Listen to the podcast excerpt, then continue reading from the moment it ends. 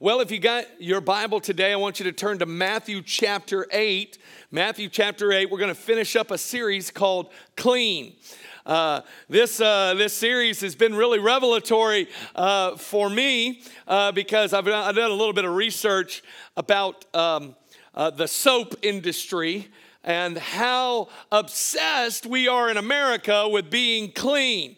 Um, I, I, did, I did a little research, and here's, here's what the research said um, that on average, this is average, depending on the size of your household, uh, for each person, you will spend approximately $90 per person in your household a year on soaps and detergents. Now, in my house, we have more girls than boys. So we're out into the high side of that average. I don't know if you're like the, you know, if you're like me too, you, you, are just a, a, couple days over 40. Um, uh, you're not supposed to giggle at that. Um, um, uh, you remember the days everything you know everything was a bar soap. Bar soap kind of fixed everything. Now the whole the whole industry has just gone to like liquid soap. Even the most manly man, you can hear them shouting out, "Honey, I'm out of body wash." Okay, uh, you know we're all we're all into the liquid soap these days, and we're buying more and more and more of it because we're obsessed with being clean. But I want to tell you that that is not a kind of clean that will actually satisfy. There's another kind of clean that only comes through Christ. And that is where He cleans you on the inside and He takes the old and it's removed and He gives you a brand new life. That's the kind of clean that every single human being is meant to experience. And I tell you, even on the outside, it feels good to be clean. Let me give you this one. This one's kind of free. Other people around you can tell when you're clean. on the inside, that's what I was talking about. On the inside. on the inside.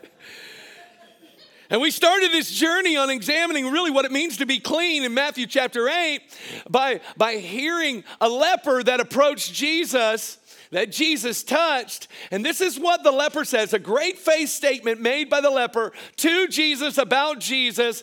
And he said this You can make me clean. And I just, I just want to say from the very beginning today is that we need to become convinced again that Jesus is the only one that can make us clean. That regardless of our condition, regardless of our circumstance, regardless of what we're facing, Jesus, you can make us clean. You can change our situation. You can change everything. We need that leper faith, that one that comes broken and leaves clean because he's convinced that Jesus can make him clean. Today, uh, we're gonna we're gonna go through a, a, a small portion in, in Matthew chapter 8, beginning in verse 14. I want to speak to you a message called No Small Thing. No Small Thing.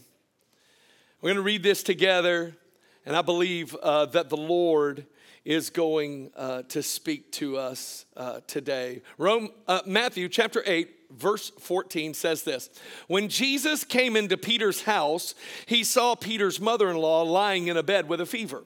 He touched her hand, and the fever left her, and she got up and began to wait on him when evening came, many who were demon possessed were brought to him, and he drove out the spirits with a word and healed all the sick. This was to fulfill what was spoken through the prophet Isaiah. He took up our infirmities and bore our diseases. Let's pray. Lord, we thank you for your word. We thank you that it is living and active and sharper than any two edged sword.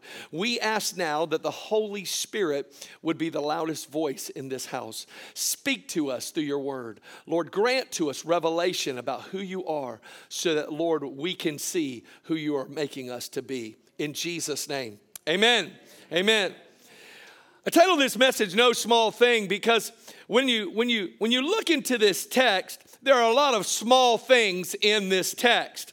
And um, uh, what you need to know is that uh, this whole scene in Matthew chapter 8 begins to unfold in a place called Capernaum. Capernaum is actually on the Sea of Galilee. It's a little fishing community, and um, it's actually called the cradle of Christianity, the Genesis, the birthplace of Christianity. And this is where Jesus really begins to initiate his worldwide movement. It was the launching pad of Christianity. Now we know that there are lots of things that happened all over Israel, but this is the place where, where he began to manifest miracles in a very special way.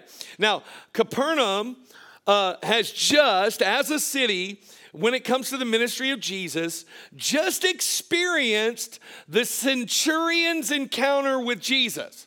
So, Jesus comes into Capernaum. Now, the Roman soldier who is overseeing security comes to him and he says, Listen, my servant is sick.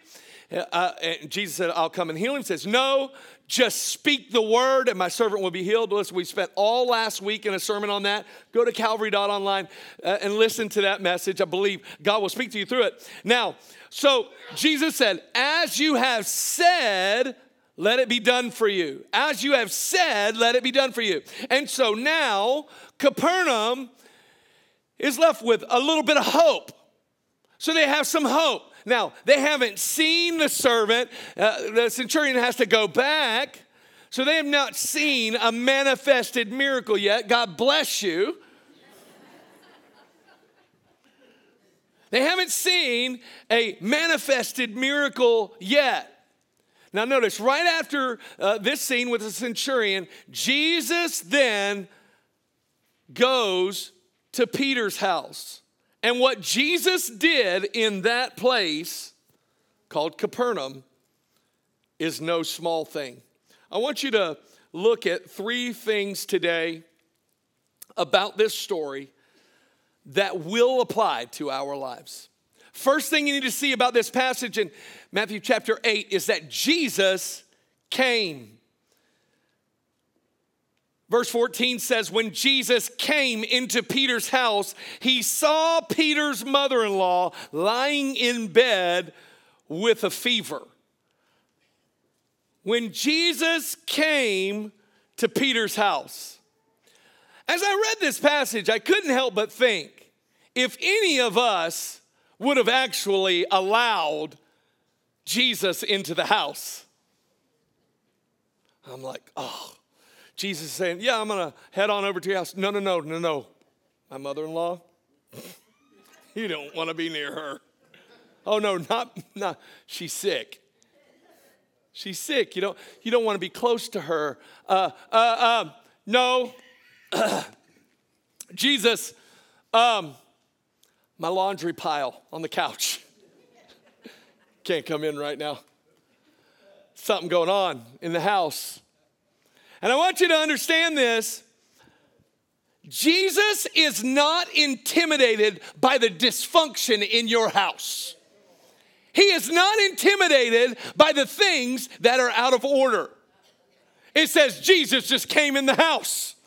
He came in the house. And what I know is, is that there are really well meaning people. I meet them all the time.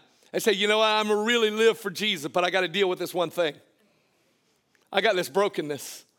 I've got this addiction. I got this alcoholism. I've got this anger issue. I'm gonna deal with it. And then when I do, I'm gonna open the door. I want you to understand something. Jesus is not intimidated by the dysfunction in your house. He is saying, listen, I'm coming in your house. I wanna come in and don't, don't try to clean it up. I'm the one that's coming to clean your house. I'm the one that's coming to make a difference to the dysfunction that's actually taking place. And I love this Jesus loves to go up into dysfunctional houses. Jesus loved to visit dysfunctional houses. Uh, Mark chapter 2, verse 15, it says, Now it happened as he was dining at Levi's house. I, I, uh, let, me, let me just tell you, he's, he's, this, this man is a tax collector and he's a Levite. Matthew is supposed to be setting the spiritual temper, temperature for the whole nation as a Levite, totally dedicated to God. And he's collecting taxes for the enemy. You talk about Israel being in bad shape. And here, Jesus goes to Matthew's house, Levi's house. It says this Eh, he was dining in Levi's house, that many tax collectors and, and sinners also sat together with Jesus and his disciples, for there were many, and they followed him. And when the scribes and Pharisees saw him eating with the tax collectors and sinners, they said to his disciples, How is it that he eats and drinks with tax collectors? This is where I would maybe made a joke. I'm like, This is how he does it. Simply Verse 17, it says, When Jesus heard it, he said to them, Those who are well have no need of a physician, but those who are sick. I did not come to call the righteous, but sinners to repentance. Do not wait on the improvement of your situation to invite Christ into your life. Do it in your brokenness, do it in the dysfunction. Do it, listen, it doesn't matter if you wouldn't invite anybody else into your your mess. Open wide the door that Jesus is knocking on and invite him in. Invite him in. He wants to come in. I love this. He's just let, left the scene. He says, I've never seen such great faith in Israel. And he turns and he just heads right to Peter's house. Let me just give you a good word for all the people who are imperfect in here. That should be all of us. Jesus is coming. Jesus is coming near to you. Jesus is coming through the door. He's coming into your house and he's going to set things in order. He's coming. You say, Can I be sure? He's coming. He gave us this word to tell us today. He's coming. Look at your neighbor and say, Jesus is coming to your house. And look at your other neighbor and say, and you're dysfunctional. Didn't that feel good? Some of y'all been waiting a long time to tell them. You're just like, uh, oh. This is freedom ministry just broke out in here. You're confessing. Oh, that's so good. That's so good. If you need to know, you, what you need to know is, is that Jesus is coming. He is committed to coming into our brokenness. And you don't have to wait on opening the door.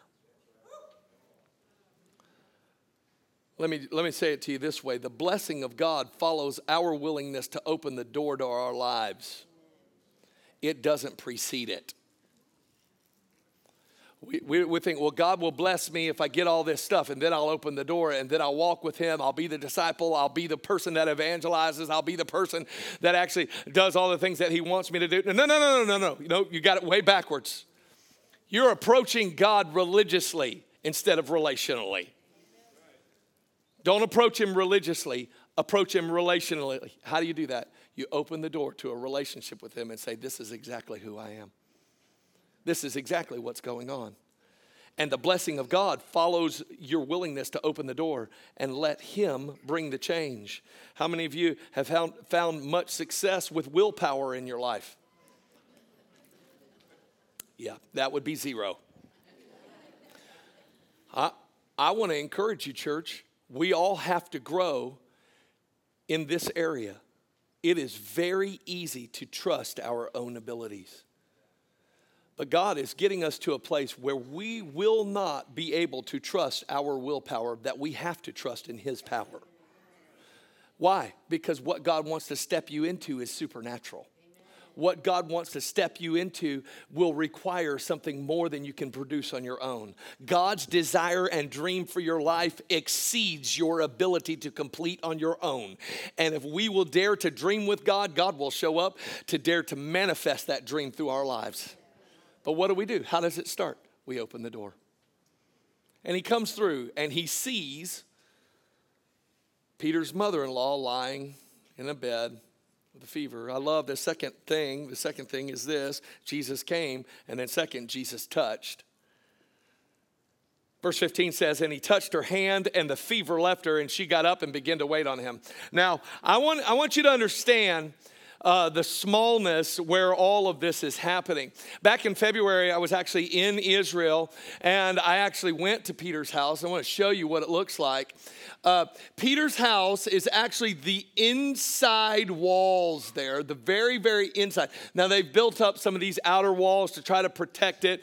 And, and um, uh, but the inside walls, Peter's house and the opening to his house, can you see that Peter's house is a small house?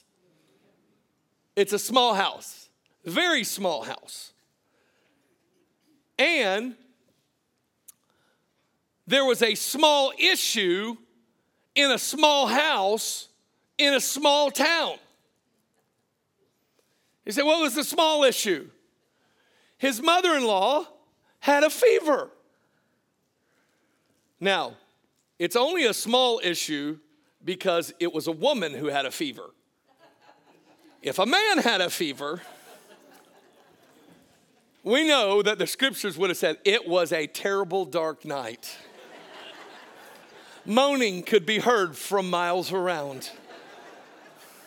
And everyone in Capernaum knew that that man had a fever.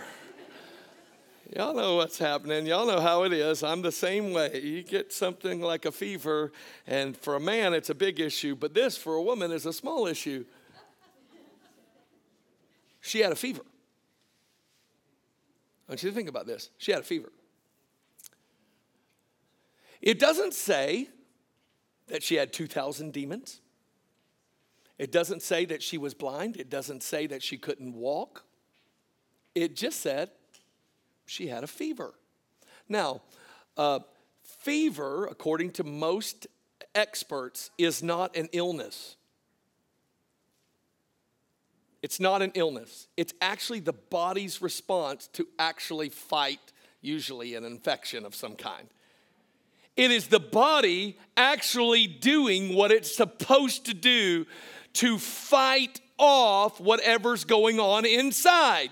And eventually, along with all of the other ways that God has made our bodies amazing, the fever will actually help heal the woman. So, what is this about? I mean, if she's eventually going to get better anyway, what is this about? Here's what it's about. In a small place, a small thing, Jesus sees the small issue and he is coming to accelerate her healing she would probably get up maybe the next day, maybe the next, probably not.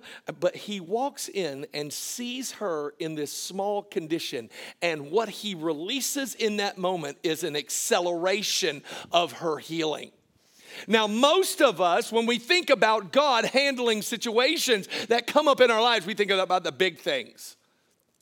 God, I got some big stuff, and this big stuff needs God to come and move. But I want you to know that God wants to move in the small areas of your life. And in those areas, to Him, it's no small thing. See, she had a small problem that would eventually get better, but Jesus touched her to accelerate her healing.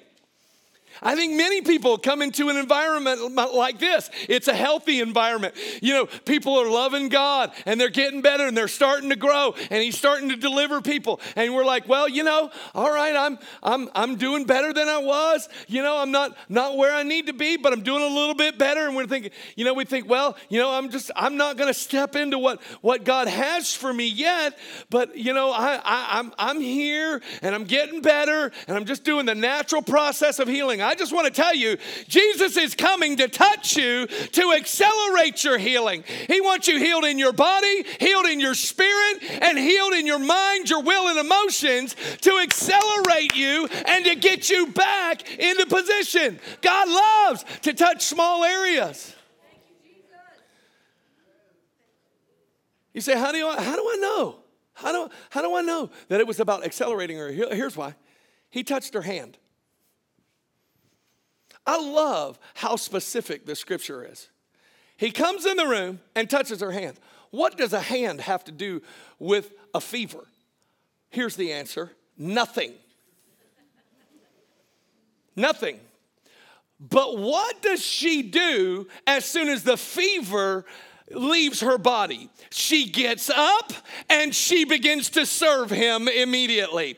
Her place, Peter's mother in law, was to live to serve God.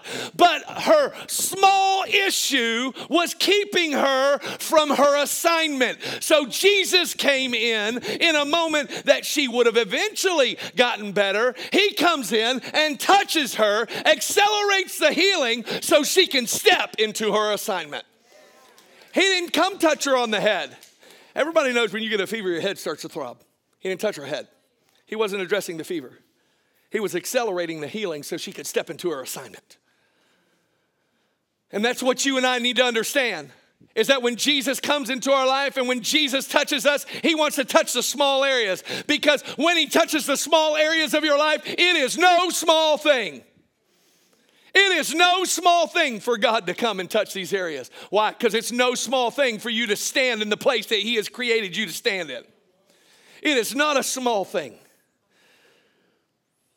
Many don't pursue a supernatural intervention in their lives because they feel it's too small for God's attention. And I just want to declare to you, you don't have anything that's too small for God's touch. Matthew 6 in the Great Sermon on the Mount, the, the moments that preceded this moment at Peter's house, Jesus said these words Therefore, I say to you, don't worry about your life, what you will eat or what you will drink, nor about your body, what you will put on. Is not life more than food, and the body more than clothing? Look at the birds of the air, for they neither sow nor reap nor gather in barns, yet your heavenly Father feeds them. Are you not of more value than they? The scripture is saying, listen, don't worry about the small things. God will even take care of the small things. He's, he's saying, listen, listen, see how God feeds the birds. He takes care of the small details. And God wants to step into your life and touch the small areas. You say, why? Why does God want to touch the small areas?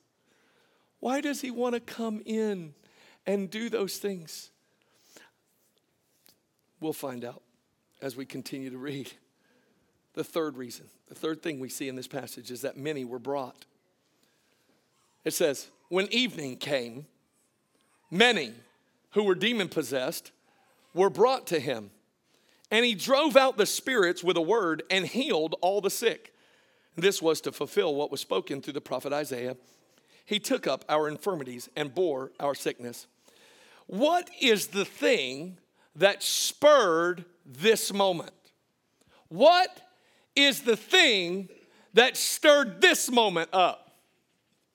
Now, we don't get all of the details, but she immediately got up and began to serve Jesus. That means in a natural way. That means I've been sick, I've been laying in the bed, nobody's been able to go out and go down to the lakeside. I'm gonna go down there and, and I'm gonna buy some, I'm gonna get some fish and I'm gonna get some vegetables and I'm gonna start doing the things. And she must have walked down there to the lakeside and they said, Oh, I thought you had a fever. Yeah, but Jesus came to my house and Jesus touched me. He touched you? What happened? The fever left. Can you believe it? You say, Jesus' touch actually produces something miracle in your life? Yeah, it does. And he's at my house, he's right over here. And then she moves on. She must have said, Hey, I see you're out and about. How are you doing that? Well, Jesus came to my house and he touched me. He touched me. He touched me. And then all of a sudden, all the people that saw Moses, uh, uh, Peter's mother in law, walking around in health, they're getting the word and they start thinking about all the people that they know Jesus needs to touch.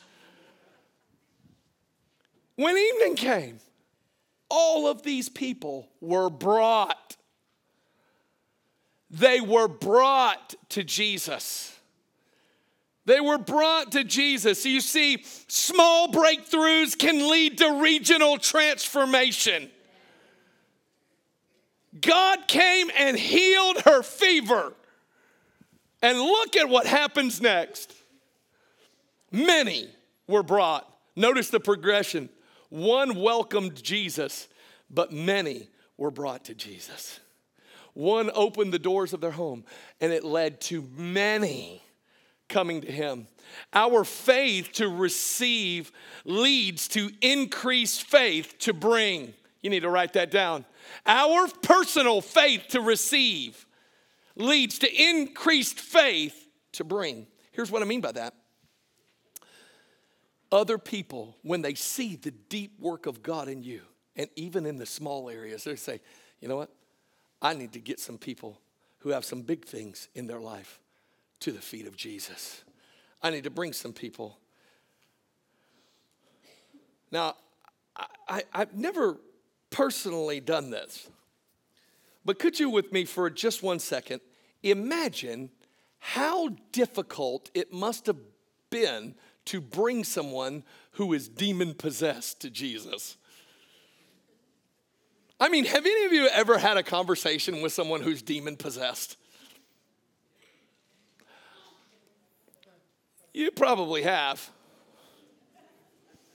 And if you say you haven't, you might be that person.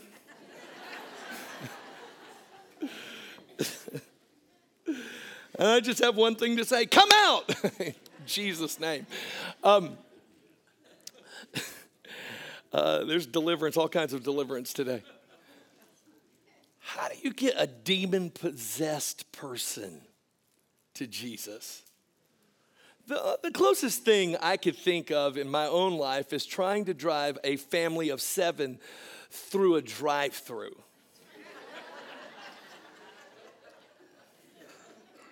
now, when my kids ask me, Dad, can you take us through the drive through? I just pull into the parking lot and say, No, go in. You bother them. I'm not doing it. Not doing it. I cannot take your no bun, no mustard, add pickle thing. Give me a sauce on the side. Oh, by the way, at the window, could you add this drink? I'm not going through it. I know the struggles of just trying to get just five children through a drive through. I cannot imagine what it would have been like to have to try to bind, coerce, drag, get a demon possessed person to Jesus. But you know why they did it? A fever left. A fever left. And I, I want to say to you, it is, it is God's desire to touch every small area in your life because He wants to do something bigger in the region.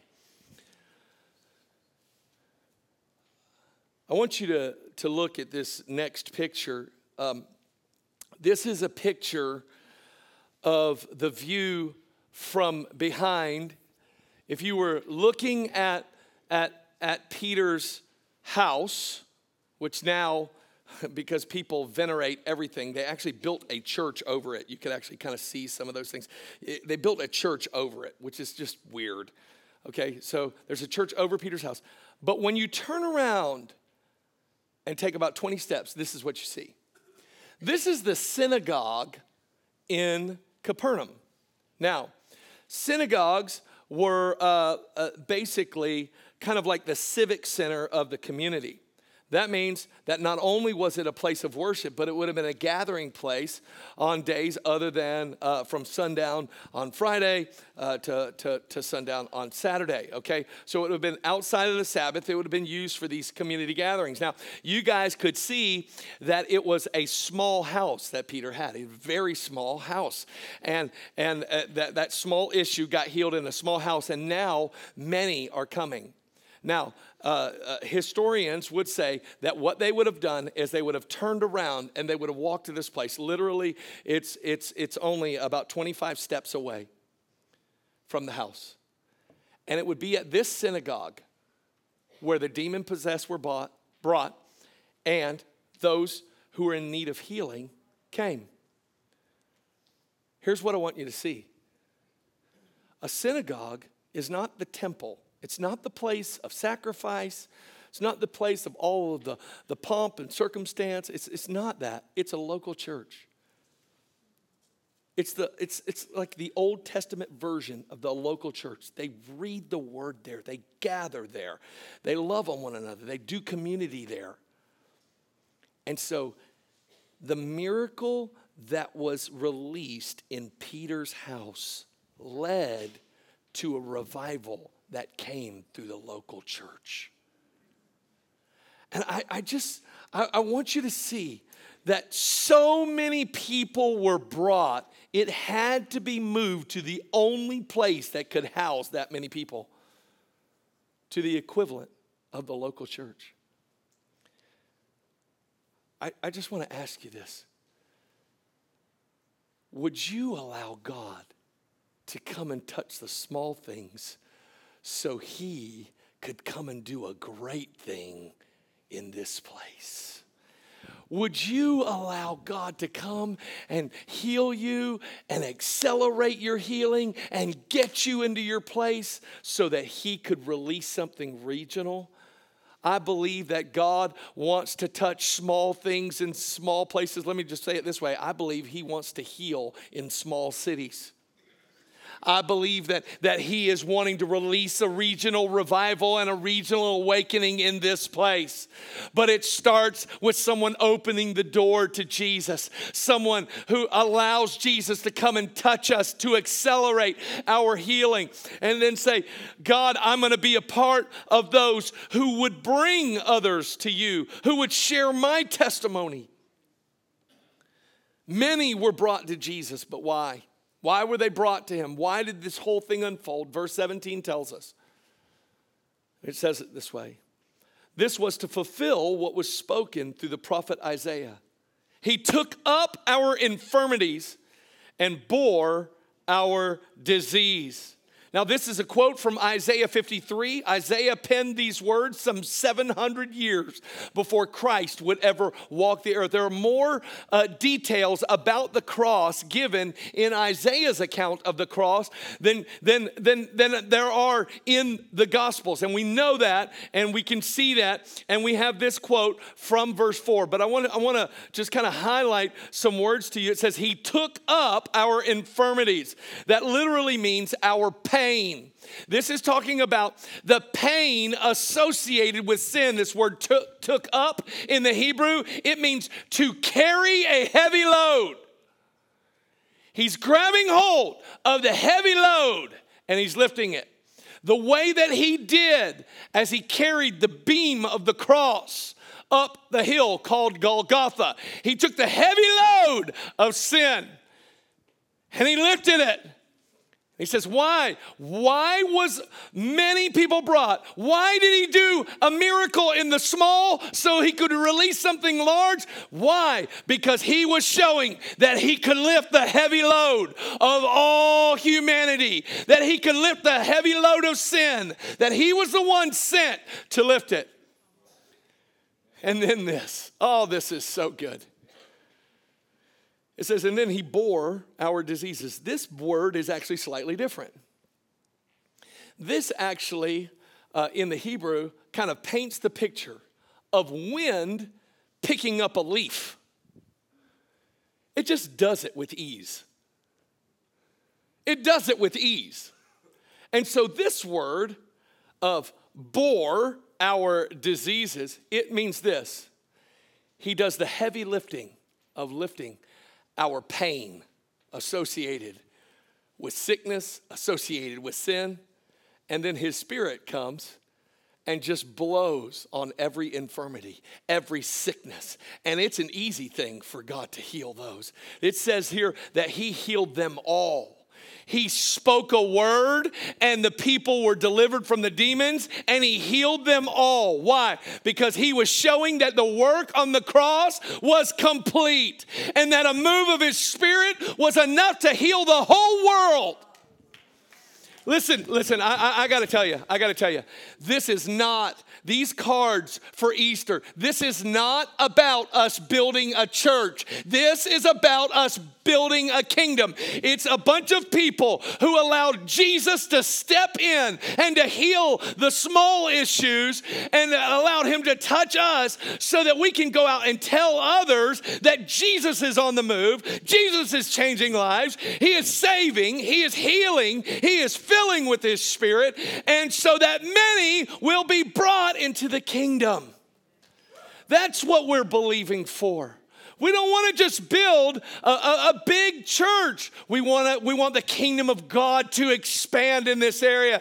And the reason He comes and He heals them all in this moment is so that all 145,000 people of Citrus County can know that there is healing enough for everyone, there's salvation enough for everyone. There is more than enough.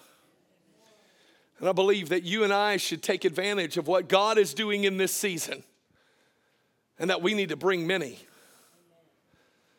You say, what about the demon possessed? Here's, my, here's our commitment to you bring the demon possessed. Jesus is the one that sets them free. Bring the sick. We, we pray for the sick every single week. Bring the sick. Bring us the hurting.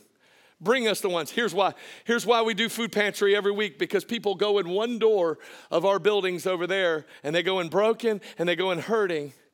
But then we see them walk through these doors, and then we see them walk these aisles, and Jesus heals them. He magnificently transforms them. He changes their life, their lives. There is more than enough the cross is more than enough. Jesus is more than enough. And we we need to keep on praying. We need to keep on reaching. We need to open our lives to let Jesus touch the small areas so that He can accelerate us into our healing so we can step into our place so more people can come to know Christ in this hour and in this day.